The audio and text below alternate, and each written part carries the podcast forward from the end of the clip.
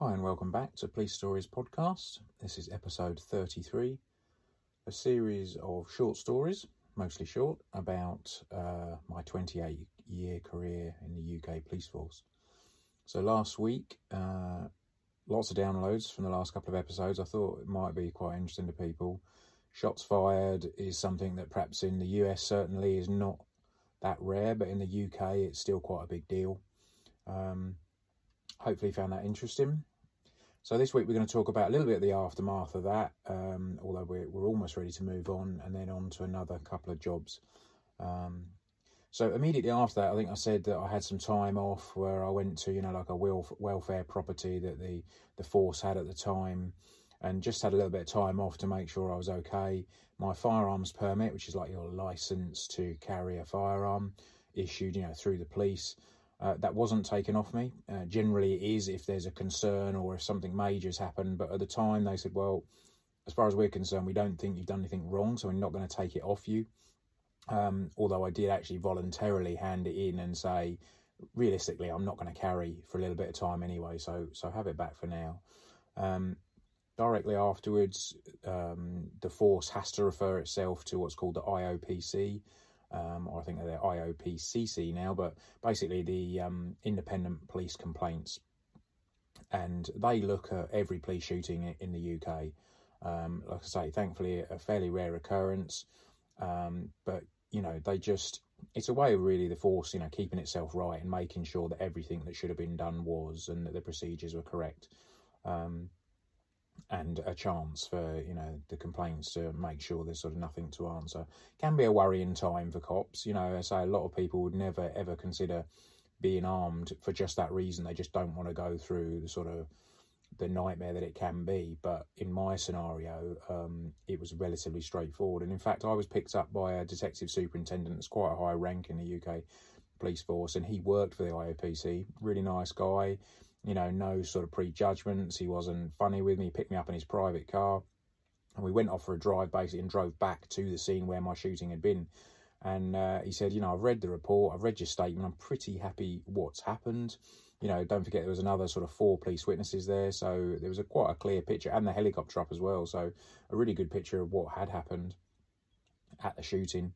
And um, they turned the uh, the electric off to the train line again, and basically we went down and, and had a walk um, on the train line, and just you know I talked him through where I'd stood and what I'd said and what happened and what have you. Um, it took a few more weeks, but ultimately the report came back as uh, IOPC were also uh, happy with the shooting. You know there was no issues from their point of view. Um, so I was obviously offered the opportunity to go back to work, which I wanted to do. I wanted to, you know, sort of crack on and, and move on. Really, didn't want to dwell on anything too much. Um, but bearing in mind that you know, in the force at that time, uh, this was so rare. That you know, it wasn't necessarily laid out kind of what to do with someone after a shooting, and uh, so they kind of asked me, "What what do you want to do? You know, if you're coming back to ARVs, armed response vehicles, what what do you want to do?" And I suggested a good few screen shoots. Now, these are something that are used to test um, judgment. You know, it's not about speed of quick draw McGraw. You know, you're not a cowboy. It's about decision making and putting yourself under pressure. Uh, a sort of shoot or no shoot. You know, it's, it's basically a, a, video that plays. You know, on a screen in front of you. You have a weapon um, that might fire a laser or possibly paint rounds. Generally, I think a laser.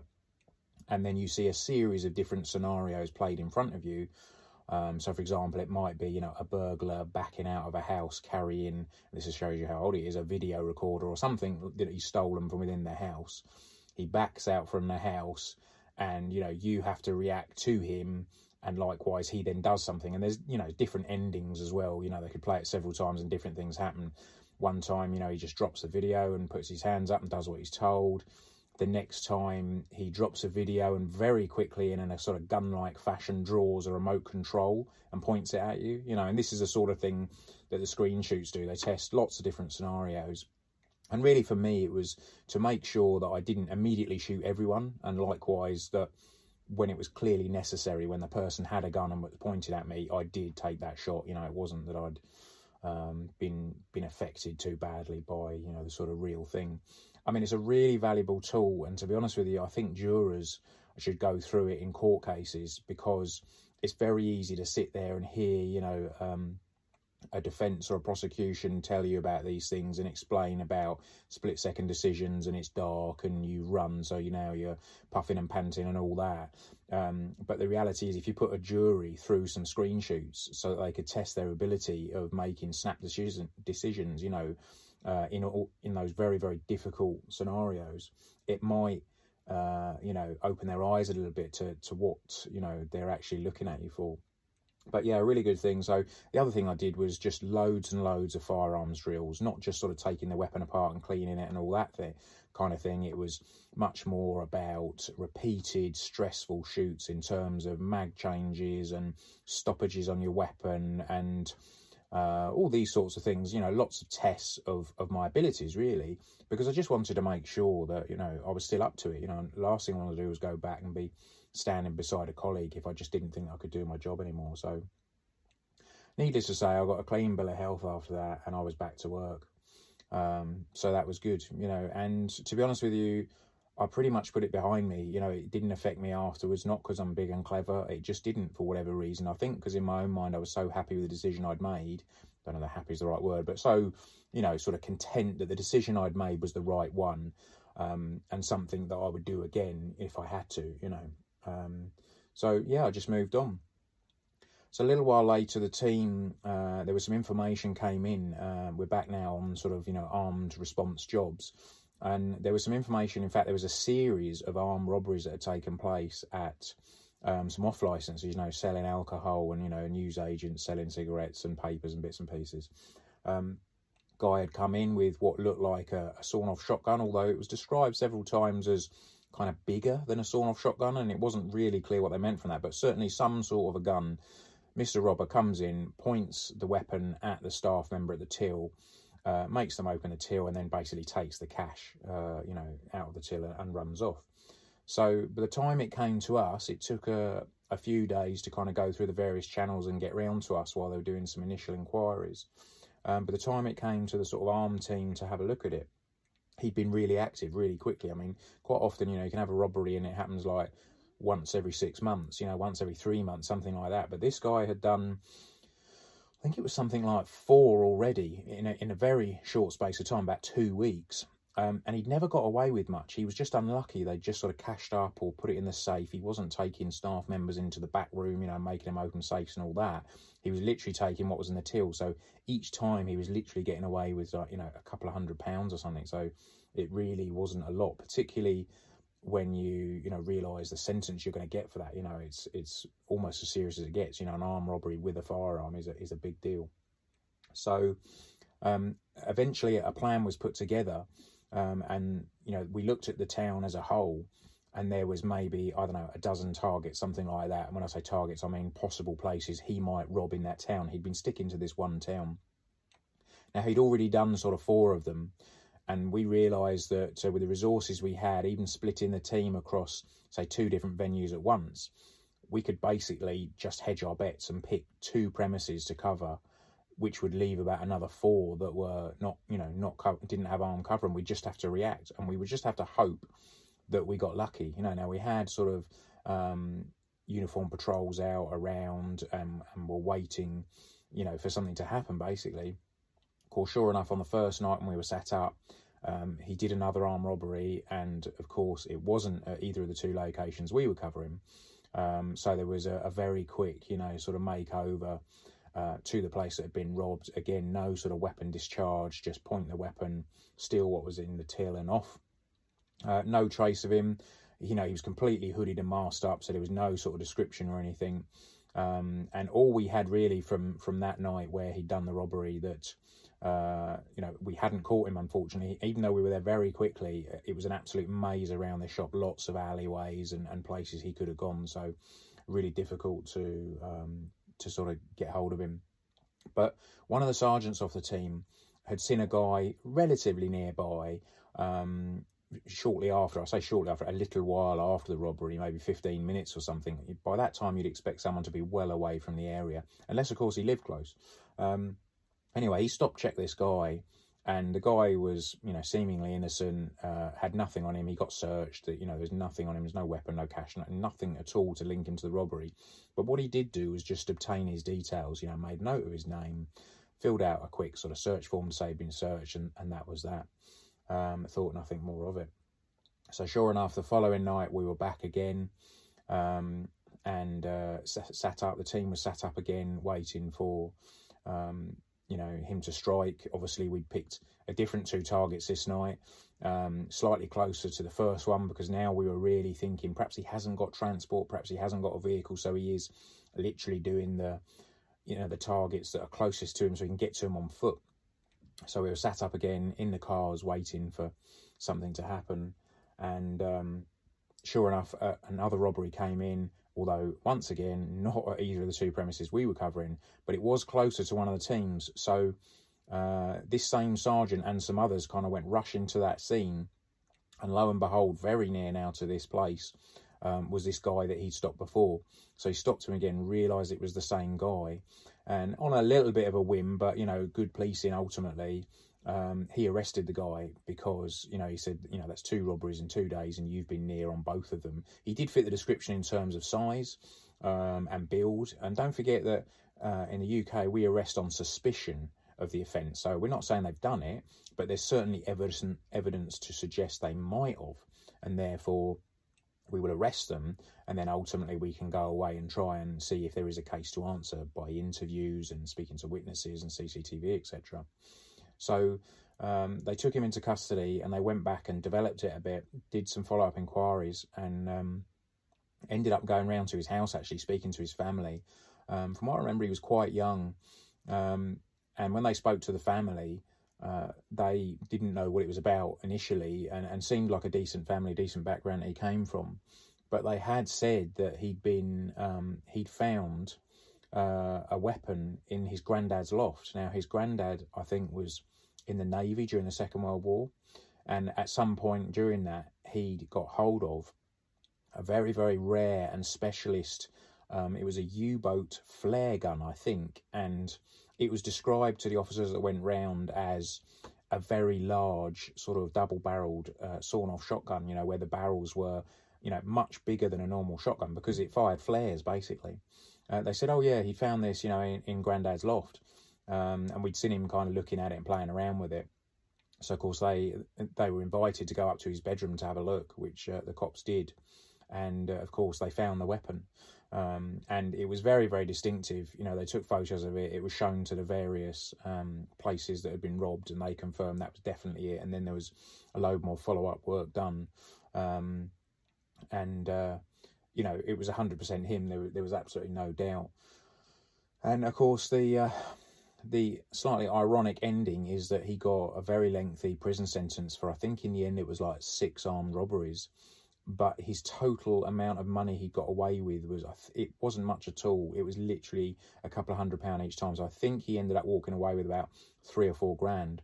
Now, ultimately, this uh, this weapon that he'd used was sold off by the family. Granddad was long since died, so it was sold off at auction by the family, and it was so rare it made six thousand pounds at auction, um, considerably more than he'd got. So yeah, a little bit of uh, irony there that uh, the weapon, had he just sold the weapon and not done any robberies, he'd have been, you know, two grand up. But instead, he had yeah a fairly lengthy prison sentence. So that was quite an interesting one. And then um, another one that came in, and it was a classic. We've talked about MASS before, which is mobile arm support to surveillance. So a surveillance team gets put on someone, and in this scenario, that's exactly what happened. Um, there was basic information that this guy was going to rob a bank. Um, bit old school, bit classic, I know, you know, but it used to happen. And um, he supposedly had a, a, contact that had a firearm. Um, he'd got hold of this firearm or was going to get hold of the firearm and then he was intending to rob a bank. Of course, like usual, we didn't know which bank, you know, which friend he was getting the weapon off, what time, you know, what day. You know, we didn't have an awful lot apart from the fact you know, the information was he was going to rob a bank. So um, we put a full surveillance team on him, and they did a lot of what we call lifestyle. Uh, surveillance. So we're trying to establish, you know, what are his movements, who are his friends, where does he live, what pub does he drink in, what gym does he work out in, you know, what betting shop does he go to, what, whatever it is. We basically, over a period of a week, we need to know and want to know everything about that person. Because then if there's something out of the ordinary, something a little bit different, that can give us the heads up. Now, of course, the problem with doing that surveillance with the information you have is that there's a very real risk he may already have the weapon and that he suddenly decides, that's it, I'm off to do the robbery. You know, he's not going to broadcast it to anyone, or it's unlikely. So, what you have to have, as well as the surveillance team who weren't armed, you have to have a couple of armed cars at the back of the convoy and able to move up the convoy and you know and deal with an armed threat should he it suddenly look like he's going to head for a bank. Um, but very very difficult to achieve the timing uh, you know in terms of you need to keep the team and the armed team the surveillance close close enough to deal with stuff but not so close that you spook him. So um, in the end uh, they narrowed the information down and they actually caught him over the series of a week going to recce a particular bank. Well, that's certainly what it appeared to the team. He went to the same town for a few days in a row, and every day he went to this specific bank and kind of looked through the windows and looked outside. I think he even went in one or two times, which got the team really nervous. Um, but they were pretty confident he didn't have the weapon on him. You know, he had no bag with him. I think it was the summer, so he had like you know, shorts and a t-shirt on, so there wasn't many places to hide a weapon. Now they had the team in very close should something happen, um, but we'd have definitely been, you know, on the back foot at that point. So he was followed about, and um, yeah, they were pretty confident that they, you know, we had the target. We knew what the target was. Of course, we still didn't know the day. Um, but you know, again, we we had to hedge our bets. We had to put people into the bank, and what happened was, um, on the morning uh, that he was being looked at again under surveillance, he was acting very differently. He had different clothes on. Bear in mind, it was hot. He had like you know a big jacket on. I think he had like you know a classic sort of rolled up woolly hat, which was probably a balaclava, although we didn't know that. Um, big bulky clothing, and then I think he went to a garage or a lockup and he picked up a small bag, you know, which the surveillance team were pretty sure in terms of the way he carried it and the way the bag was folded around it was a handgun of some description. So the feeling very much was that you know today was the day. So um, the team followed down. Now we had people in the bank. We had uh, people uh, acting as tellers, or I think they were like you know trainee tellers behind the bank counter, who were armed.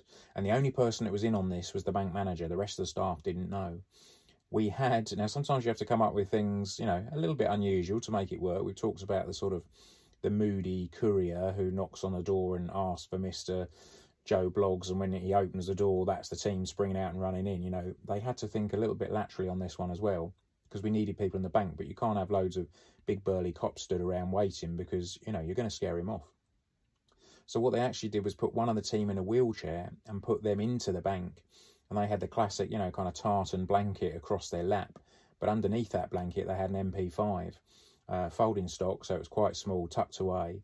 And they also had you know a carer or a helper with them who was also armed. And they went and sat across you know in the corner of the the bank like they were waiting on the chairs to see you know the manager about a loan application or something like that. So you had two armed on the sort of uh, uh you know in the public area if you like. You also had a teller that was one of ours that was also armed and they waited. So the team was sat up. We had you know um, various people dotted around all over the place ready to deal with this guy and you're listening to the surveillance, you're listening to the commentary of this person coming closer, and also the silver commander, who's the one that will call it in the end, um, or potentially the team leader. They're the ones that have the the decision to make when to call it, when to call the strike. You know, and we would call it a, a strike. You know, there's various things on the radio. Um, you would always get the command stand by, stand by twice first and then you would get three strikes strike, strike, strike. And to be clear, we went on the first of strike because there's the comedy moment, of course, where somebody goes on the first strike, somebody goes on the second strike, and the last couple of members of the team, you know, react to the third one. It goes out three times because if the radios cut out the last second, chances are you're going to hear the word strike, which is enough. But in an ideal world, as soon as those first sort of three letters come out, str- of the first strike and you've had your standby, so you are ready, um, that's when you go. That's when the team goes. So that's, you know, there's no doubt about it. That is quite an exciting time when you're waiting for this and you're hearing the build up. So the team was listening to the commentary. and they could hear the guy. And the surveillance team was saying him, that's him toward toward the bank. You know, he's into the town. He's parked his car. He's on the outskirts of the town, and they knew it was only a couple of minutes um, to walk in. Now, the other big decision to make about when you call that strike is if you call it too early, if they've not gone into the bank, then probably the best you can hope for is you're going to get a charge of you know possession of a firearm maybe um, which is a much lower offence than the armed robbery he was about to carry out however if you let him get in the bank and actually carry out the robbery yes you've got the offence you know complete and it's a good offence and he's going to get you know a really decent sentence for that but you're putting members of the public at risk uh, you know, what if he shoots one of them? You know, and can you imagine if that came out in court that oh, we had a full armed team outside, and, and and you know, of course the solicitors would have a field day. They'd be like the armed police stood around and did absolutely nothing. You know, it's all about this timing. The other thing is that if you let him get in and now he's holding the bank up for one of a better phrase you know he's got the gun in his hand and he's pointing it at members of the public or the teller or whatever if the team then bursts in um, you could very easily make him, you know, sort of take shots, or you could have a hostage situation, you know, where now he, you know, sort of grabs someone by the throat and puts a gun to their head. You know, all these things we don't want. So, really, really difficult position for a team leader or a silver commander to make that call on, you know, when to call the strike. So back to our story. Our man's close now, and he's parked his car up, and we listen to surveillance, and the surveillance says He's on foot. He's toward toward the target. He's on the high street. His eyes all about. He appears nervous, you know. And don't forget, he's sort of dressed in the right clothing. And it's like he's he's close to the bank. Stand by, stand by. So everyone's on tender hooks and literally about to sort of pull the van door open or whatever and go piling out. Uh, and he just walks straight past the bank door and he doesn't go to it. He, he doesn't even glance in there. He just walks straight past. So everyone's you know catching their breath, you know, and, and stops for a second, and he carries on past. So thinking that's weird. I want wonder what's going on then because it looked like he was ready. Anyway, as he walked off, a member of the surveillance team coming the other way said they could see him uh, and hear him when they walked past, literally shoulder to shoulder with him, sort of geeing himself up, kind of trying to convince himself, you know, you come on, you can do this, you can do this next time, next time we're going to do it. So, of course, he fed this back to the team and they realised that chances are he lost his bottle. You know, he went up, he was about to do it, and then he lost his nerve at the last second. So, he carries on up, you know, 100 yards past the bank and he stops for a second. He aimlessly looks in a shop window, which he's clearly got no interest in at all. And then what happens? He turns around he walks back and he's back towards the bank now. So surveillance are back on him. We're getting the commentary. He's walking towards the bank. He's very close. He's 15 metres off the bank. His hands up towards the handle. Stand by, stand by. And everyone's got their hand on the car door handle, ready to rip it open and jump out and leap on him. And he walked straight past. And he carried on past the bank again. And this same thing happened. Um, so the team were pretty convinced he was going to do it for sure, but just didn't quite get the nerve anyway.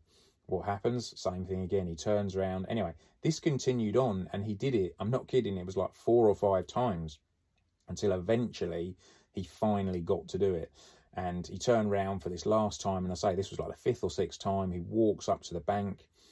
It's stand by, stand by. His hands up, his hands on the handle of the door and he pushes the door and there's a clunk on the door and the door doesn't open and he kind of looks quizzically and he's looking round and he pushes the door again and it doesn't open it's locked so he looks up and he's basically i think the bank closed at like half past five in the evening he's gone there at kind of you know quarter past five or whatever thinking he's going to do his robbery and he's missed so many opportunities that by the time he actually puts his hand on the bank door and is intending to push it and go in and do his robbery um, they've closed and they've locked the door, so he can't go in. So an absolute nightmare, or not maybe, is the team were, you know, virtually having heart attacks at this point. You know, every time he got that close, thinking he's he's going to do it now, and uh, yeah, he didn't get the opportunity.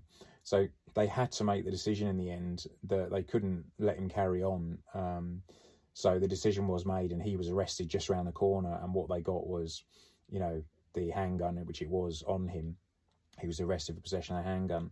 Um, but ultimately, he did get done um, for an attempted armed robbery because they had a lot of um, evidence uh, saying of what he was doing. They had footage of him back and forward. Um, and the defence, or sorry, the prosecution very much made the case that the only reason he didn't get to do that robbery was because the door was locked. Everything else said he intended to do it, but he did get convicted of it. Um, so yeah, it was uh, quite an interesting one, and he did end up uh, getting done for it. But yeah, quite exciting times. Um, so that was those two robberies. I will just talk briefly about one other job that happened, which was actually nothing to do with armed work. I think I've said before that um, ARVs, you know, generally try to avoid at that point going to, you know, sort of fights and violent things because of the fact you're carrying a firearm and you don't really want to get in a in a fight or a roll around with someone. But you know, if the if the division was short, if they had no one to go to a call, then absolutely you'd help out. And on this occasion, I was with my colleague, and we were driving around in uniform in a, in a marked armed response vehicle. And we found ourselves in a, a beauty spot on the south coast that is very well known. Unfortunately, it's very well known for suicides as well because it's got some really, really high white cliffs. And people travel bizarrely from literally all over the country to commit suicide by jumping off these cliffs. So, a sort of suicidal male call at this location was not uncommon at all. And um, that's exactly what came in. Basically, the guy rang himself and said, uh, "I'm at this location and I'm I'm going to kill myself, you know, and I want officers to come." And that was kind of the, the gist of the call. So, of course, typically there was no one available, but we weren't far off. So I said to my pal, "Well, we'll go to that. You know, we'll at least hold the fort and see if we can do anything." Um, so we drive to this location, and we both said to ourselves, as I'd heard many times in the police, that it's a cry for help. You know, he's called us. He isn't going to do it because why would he ring us to tell us? Um, so we headed off to the location, and when we turned up, he'd given us a description of himself. He said, "I'm, you know, 40 years old. I've got black beard. You know, I'm in black jacket, black trousers. He's basically all in black with a, a big sort of black bushy beard. So it's quite distinctive." And uh, we turn up at this location, and we park in the car park, and we look up the hill. There's like a steep hill to the top of where these cliffs were, and sure enough, about 50 metres ahead of us was this guy who fitted the description to a T.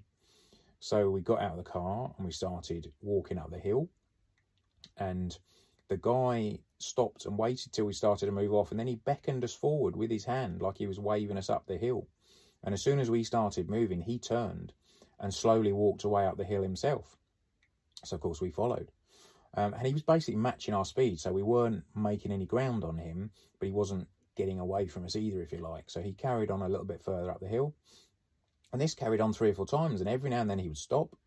Um, and we would kind of stop and try and speak to him or try and shout to him because he's still a fair distance away. But he just didn't say anything to us. But every now and then he would beckon us forward with his arm, wave us forward. And as soon as we started moving again, he would turn and carry on up the hill. And sure enough, we would follow. So, like I said, this carried on for about three or four times. And uh, we were almost at the top or he was certainly near, nearly at the top. We were a bit further down. When I heard a, a, car sort of drawing up to the car park on the crunchy gravel down behind us, where we just parked our car, and I turned and looked, and it was the first uh, sort of divisional car, you know, the sort of uniform cops that had turned up to assist us. So I looked back up the hill and I said to my pal that I was with at the time, "Oh, that's the first, um, you know, uniform car here." And my colleague said to me, "He's gone." And I said, what, do you mean gone? Gone where? You know, and he, he was just looking sort of incredulous and he said, he, he's gone, you know, and I, I still couldn't get my head around. I was like, sorry, gone where? You know, and he said, he's just jumped. He's just jumped off. And, uh, well, neither of us could believe it. So he's kind of rushed up the hill. And now this place um, does have, a, you know, lots of different cliffs. And on some of these cliffs, I know for a fact that there are kind of ledges that aren't that far down, you know, but there are some that are literally, you know, flat wall of cliffs that just go straight down. So if you jump off, there's no coming back. And I was convinced that this was one of those that he just sort of, you know, walked out of our view and he was going to be on a ledge, you know, kind of 10 feet down, asking for help. So we ran up to the top, the pair of us, and um, he, he was literally gone, you know. And we looked down now, it's 600 foot down at this point. So we couldn't, you know, we could see the beach, but we couldn't really make anything out. And of course, it was a full, you know, Coast Guard call out. They brought the helicopter. they put people over on ropes. And I was speaking to the Coast Guard and I said, there must be, a, there's a ledge here and there. Surely we, neither of us could still believe it. Um, and they went, no, absolutely not. It's a flat cliff. It just goes straight down 600 feet. And we, yeah, we were just, uh, well, we, the pair of us were shocked basically. Um, and sure enough, they recovered him off the beach, you know, and there's no nice way of putting it, you know, smashed to pieces and, and very much dead. Um, he, he had done it, you know, so many times after that, I went to suicidal calls and people go, oh, they've called us, you know, they're never going to do it. It's a cry for help, as I had prior to that job.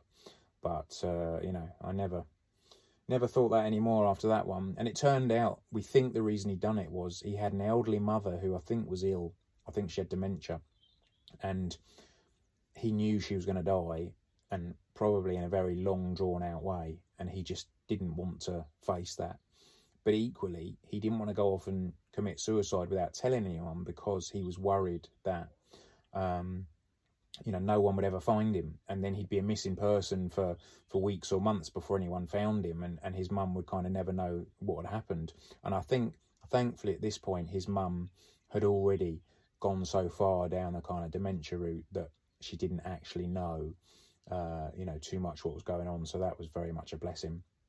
And when they went round uh, she was in a care home, and the staff said, "Look, you know, she just isn't going to know what you're talking about." So, so that was something. But that's the only reason we think that he basically stopped and waited and and made us watch effectively, you know, him jump off to his death.